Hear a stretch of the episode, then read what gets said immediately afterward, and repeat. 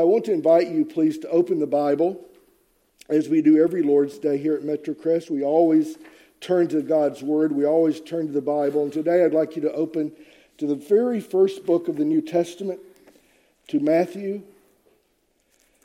And today we'll be looking at uh, chapter 3, verses 1 to 6. You'll find it in the Pew Bible in front of you on page 808. You'll also find it in the program on page um, 8, and uh, you can also look it up in your smartphone or whatever you do to look up the Bible. We're going to look at uh, Matthew chapter 3, verses 1 to 6. Please stand.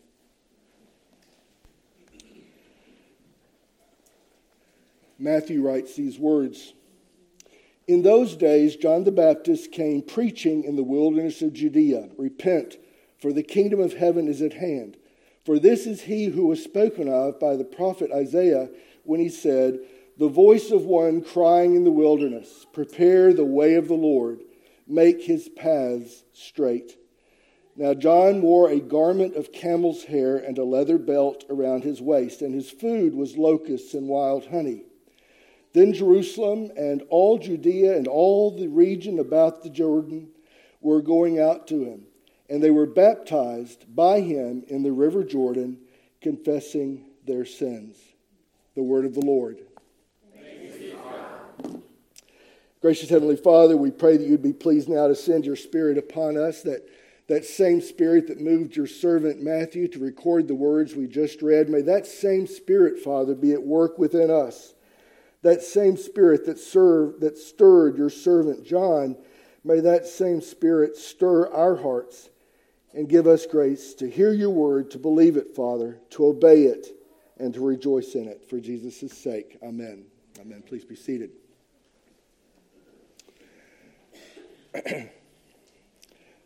have you noticed how people today have started decorating for Christmas earlier and earlier each year? Um, just a while ago, I was over at Sam's. It was uh, near the end of Halloween. I guess it was maybe the day after Halloween, or Halloween was just passing.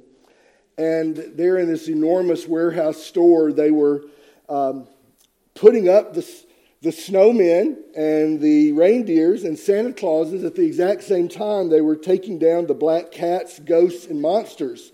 And it made quite a jarring impression if you walked into Sam's on that particular day to have all these different images staring out at you black cats, witches, Santa, and reindeer all at the same time. And I don't know, that sort of seems what happens in our culture increasingly these days.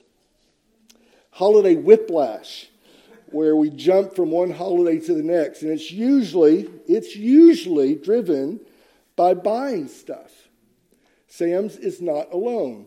Uh, you can go to many malls and stores around Dallas and around the country, around the world, and you'll see this, this fixation on buying, buying, buying that has become a little bit of an obsession in our culture.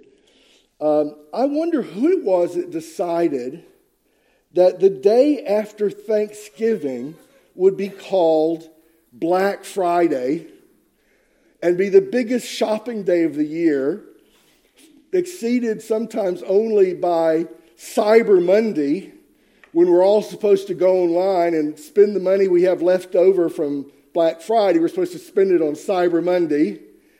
And it's this, just this nonstop cycle of spin, spin, spin, buy, buy, buy. And sadly, there are many among us in our community where that's kind of what Christmas is. It's about stuff. Often it's about warm, fuzzy feelings around the stuff. Hopefully, some smiles in the picture, but it's, it's increasingly, I think, for many of us, it's about stuff. Super sales, deep discounts, unbelievable savings, cheap, cheap, cheap, cheap.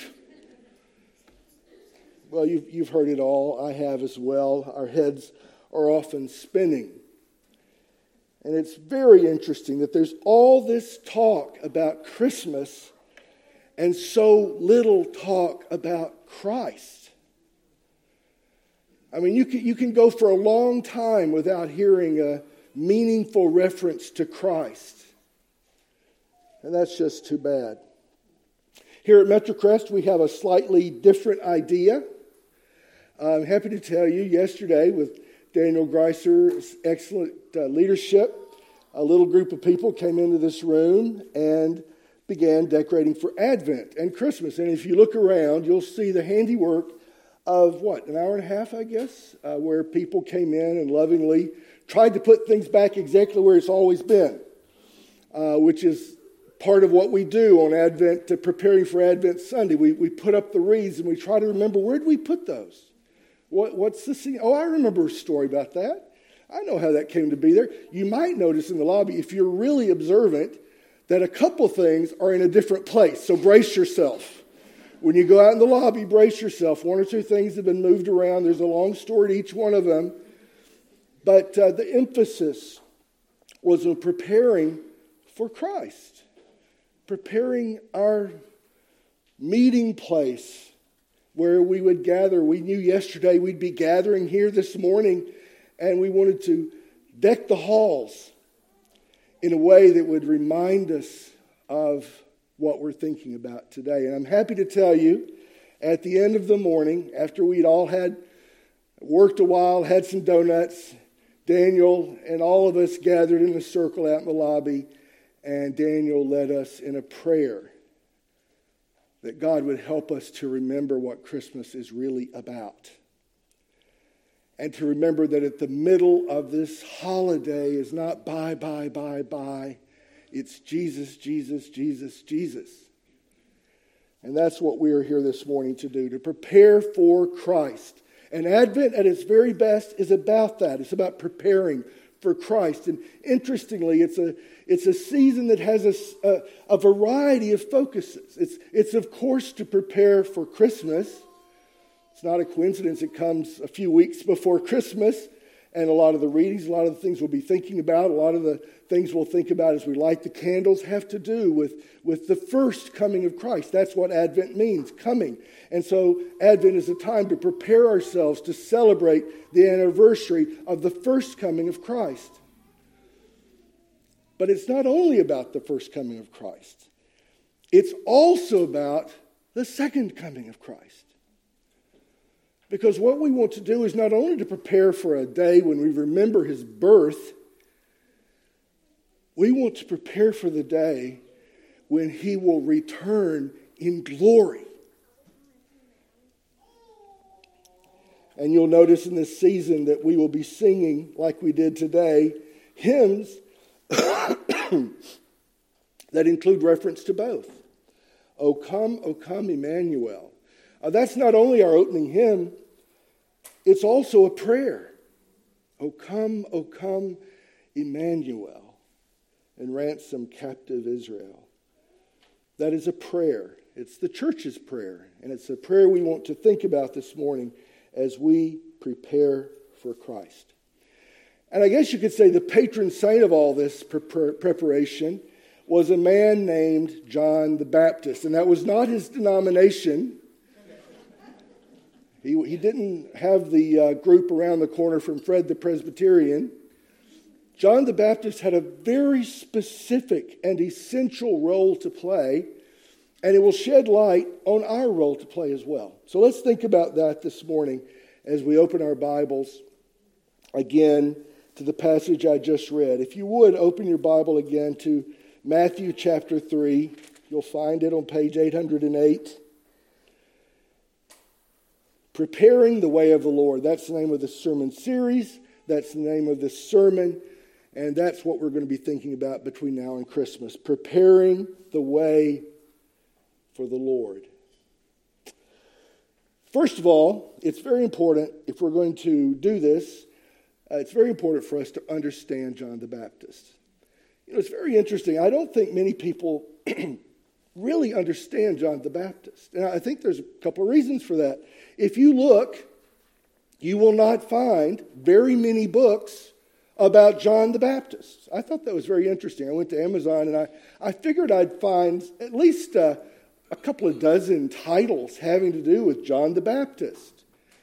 And I was surprised that is not the case. There are not currently many titles that I could find anyway about John the Baptist. Now, there are lots of commentaries on Matthew, Mark, Luke, and John because all of them mention John the Baptist.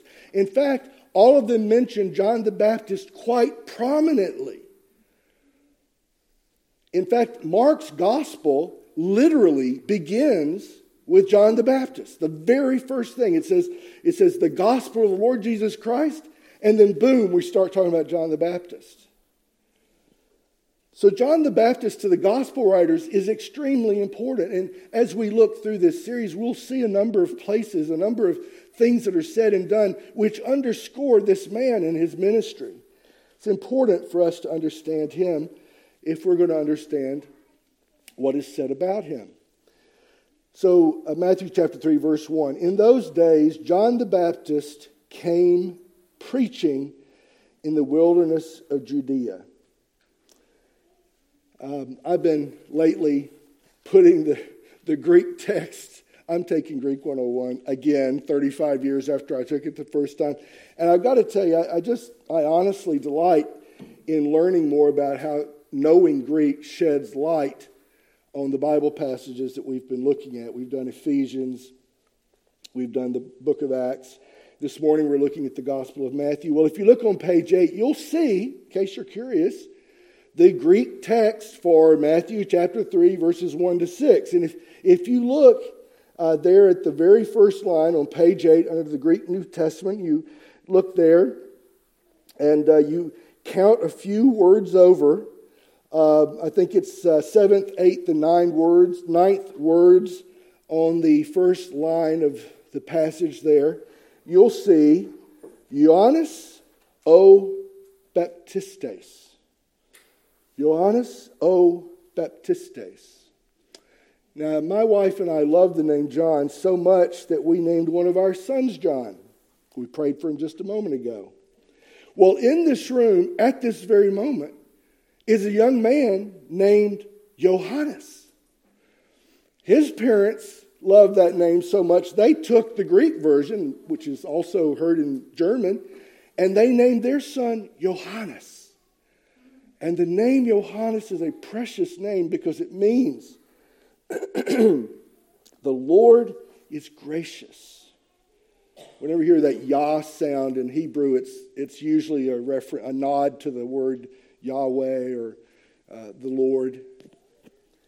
And Johannes means the Lord is gracious. And that was the man we meet here in the first line of chapter 3, Johannes, whom we call John the Baptist.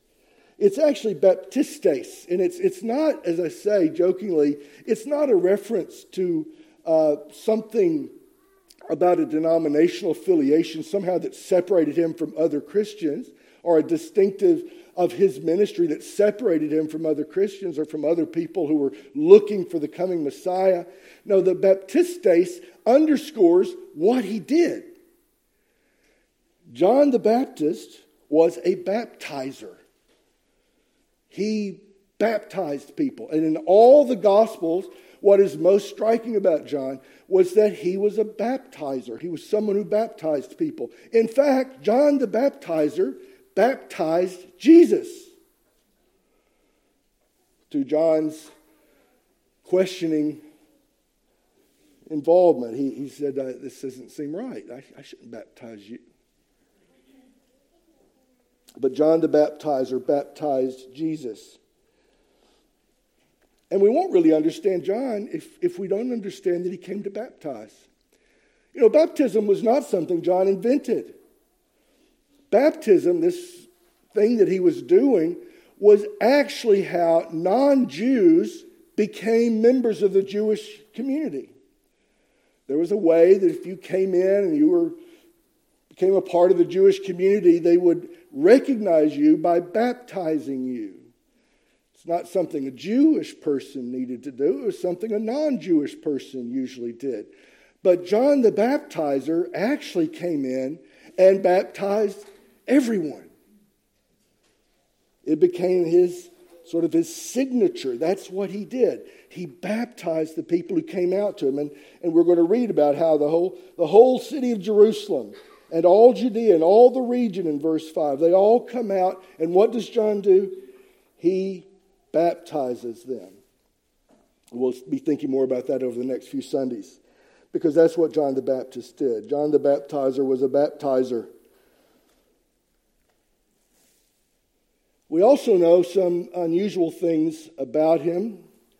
Uh, we know that in verse 4, he had an unusual um, wardrobe. I have an unusual wardrobe. Uh, I think it was Josh Wyman who pointed out that I usually wear a white shirt and gray or green pants. That's my uniform. And uh, I realize not everybody dresses that way. That's my, that's my wardrobe. You may have a wardrobe. Well, John the Baptist had a wardrobe, and Josh, as weird as my wardrobe may be, John's was weirder. John wore a garment, it says, of camel's hair and a leather belt around his waist. Um, I used to have a camel hair, camel's hair coat that I treasured. It was, it was a really nice coat, and I loved it. But that's not the kind of camel's hair that John wore. Um, the camel's hair that John would have worn in the first century was rough. I mean, I don't know if you've ever met a camel. I've met a camel. And camel's hair, as it was rendered in, at this time, is rough. It's not smooth, it's not soft. When we go to the store and buy camel's hair, it's often very, very fine and very smooth. Not so in John's day. So, why does Matthew record? In fact, why do all the gospel writers record that John had this unusual wardrobe, that he wore uh, garments of uh, camel's hair, and specifically that he wore a leather belt? Why is that mentioned in this passage? Well, Matthew is telling us something about John the Baptist, something that we need to understand. John the Baptizer was a prophet. And the prophets were known, known for a couple of things. One of them, they were known for their asceticism. We're told John's um, diet as well as his wardrobe. He had an unusual diet. I don't know what you had for your Thanksgiving meal, but I'll bet it probably wasn't locusts. Anybody have locusts for Thanksgiving? No, I didn't think so. John ate locusts. That was his diet.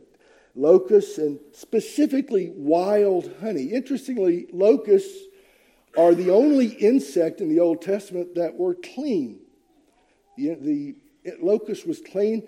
Uh, part of that was the history of Israel. They'd eaten, as God provided for them, they'd eaten this nutritious insect. It was part of their diet while they made their way through the, the wilderness. And this idea of wild honey, well, the promised land was actually called the land of milk and honey. It was one of the ways God blessed the, the land where He had led His people was through this abundance of, of honey, this rich, sweet uh, food that, that uh, was a delight to eat and added uh, sweetness to what it was uh, served with. Well, John came in and he ate those things and he dressed the way he did because that's kind of a, a, a sign indicator of how we are to understand him. He's not just a colorful character, he is a prophet. And if we're going to understand anything that he says, we have to understand that.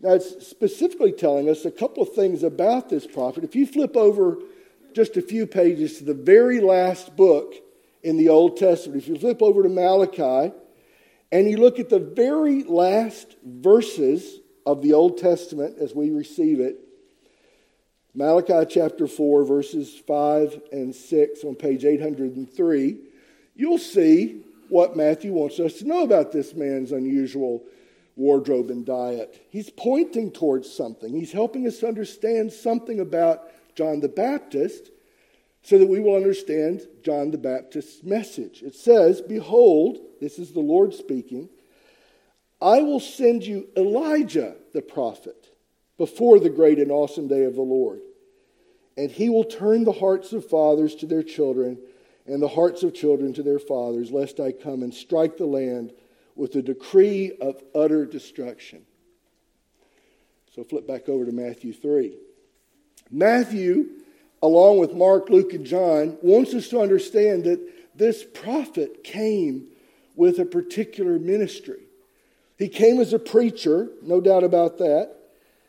We know that he came as a preacher. That's what we're shown here in chapter 3, verse 1. He came preaching. But he was a, a preacher in some very important ways, and it has to do with this prophetic ministry.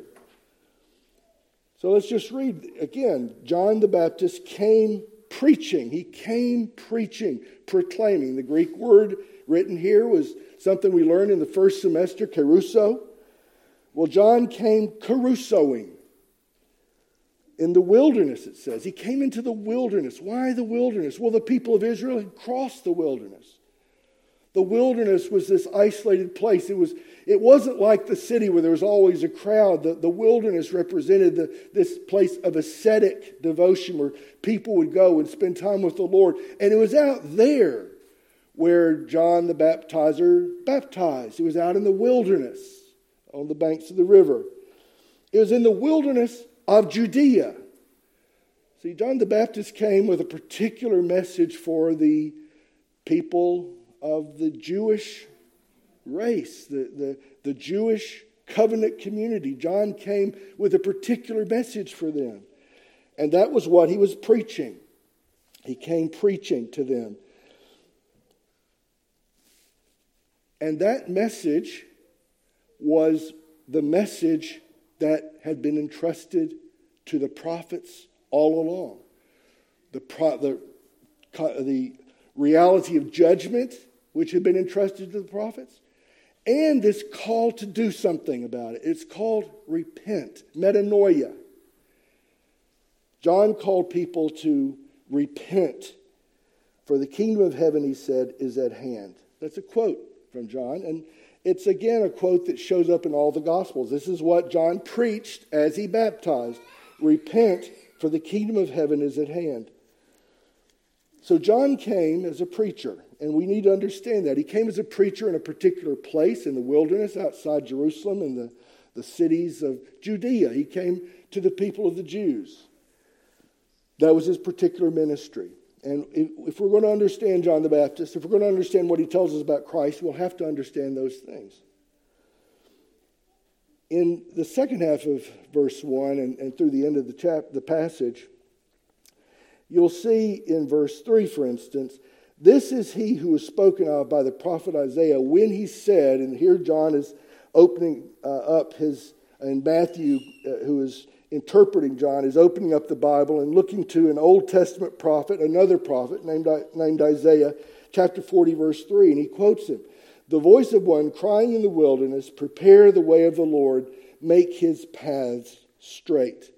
So, this prophet, this man anointed by God, that we need to understand this about him. He was sent into the world and he has this message, and it's a message that fulfills what the Old Testament has been saying from the time of Isaiah. And we see it in Malachi.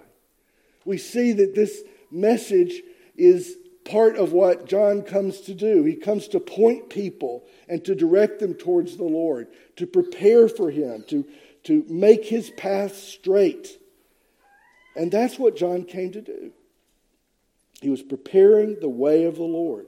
There's no emphasis on John's pedigree. You know, Luke tells us a lot about John's pedigree. John was the son of a priest, Zechariah. That means John was a Levite. John was a member of the special order that took care of the temple, the, the special order that offered sacrifices. In fact, where we meet Zechariah, John's father, was as John was working in the temple. Sorry, when Zechariah was working in the temple, Zechariah was doing what he was called to do. And that's the context in which we first meet John. We first hear about John, that his father was a priest. Well, Matthew doesn't tell us about that. Luke does, Matthew doesn't. He doesn't emphasize John's pedigree. You know, Luke also tells us that John was Jesus' cousin. Elizabeth, John's mother, was a kinsperson, a, kin, a kinsman to uh, Mary. Matthew doesn't tell us that. That's not the important thing in Matthew's telling of the story. He doesn't talk about how important John was. Did you know that in the uh, Uh, in the uh, 11th chapter of Matthew, verses 11 to 14, the Lord Jesus says, There is arisen no one greater than John the Baptist. Matthew chapter 11. There is arisen no one greater than John the Baptist. But here in verse in chapter 3, it's not Matthew's concern to tell us how great uh, John was.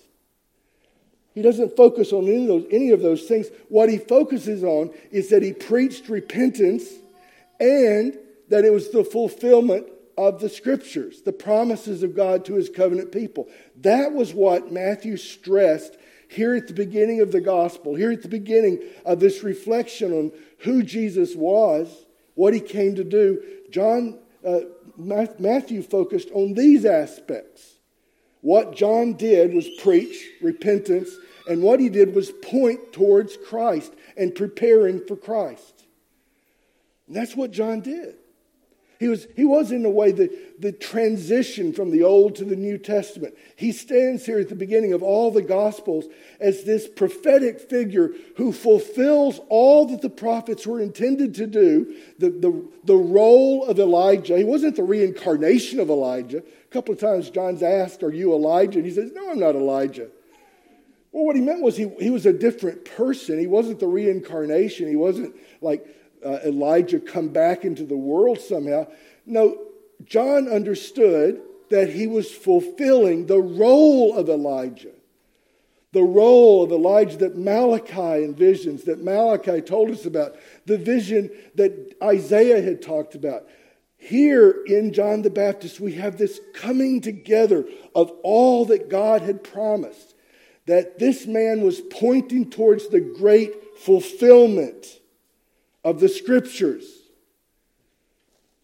And he says, prepare his way. Prepare the way of the Lord. The, the one who's gracious, the Lord is gracious in John's name. Well, John came to say, prepare the way of that one who is coming. And that's the role John filled. That's the role John filled. He knew that he himself needed to decrease so that Jesus would increase. He understood that. He knew that all the prophetic foreshadowing of the Old Testament needed to decrease, not because it's less important, but because when the fulfillment comes into the picture, the, the role, the significance of, of what points towards it changes. He's here now. He's here now.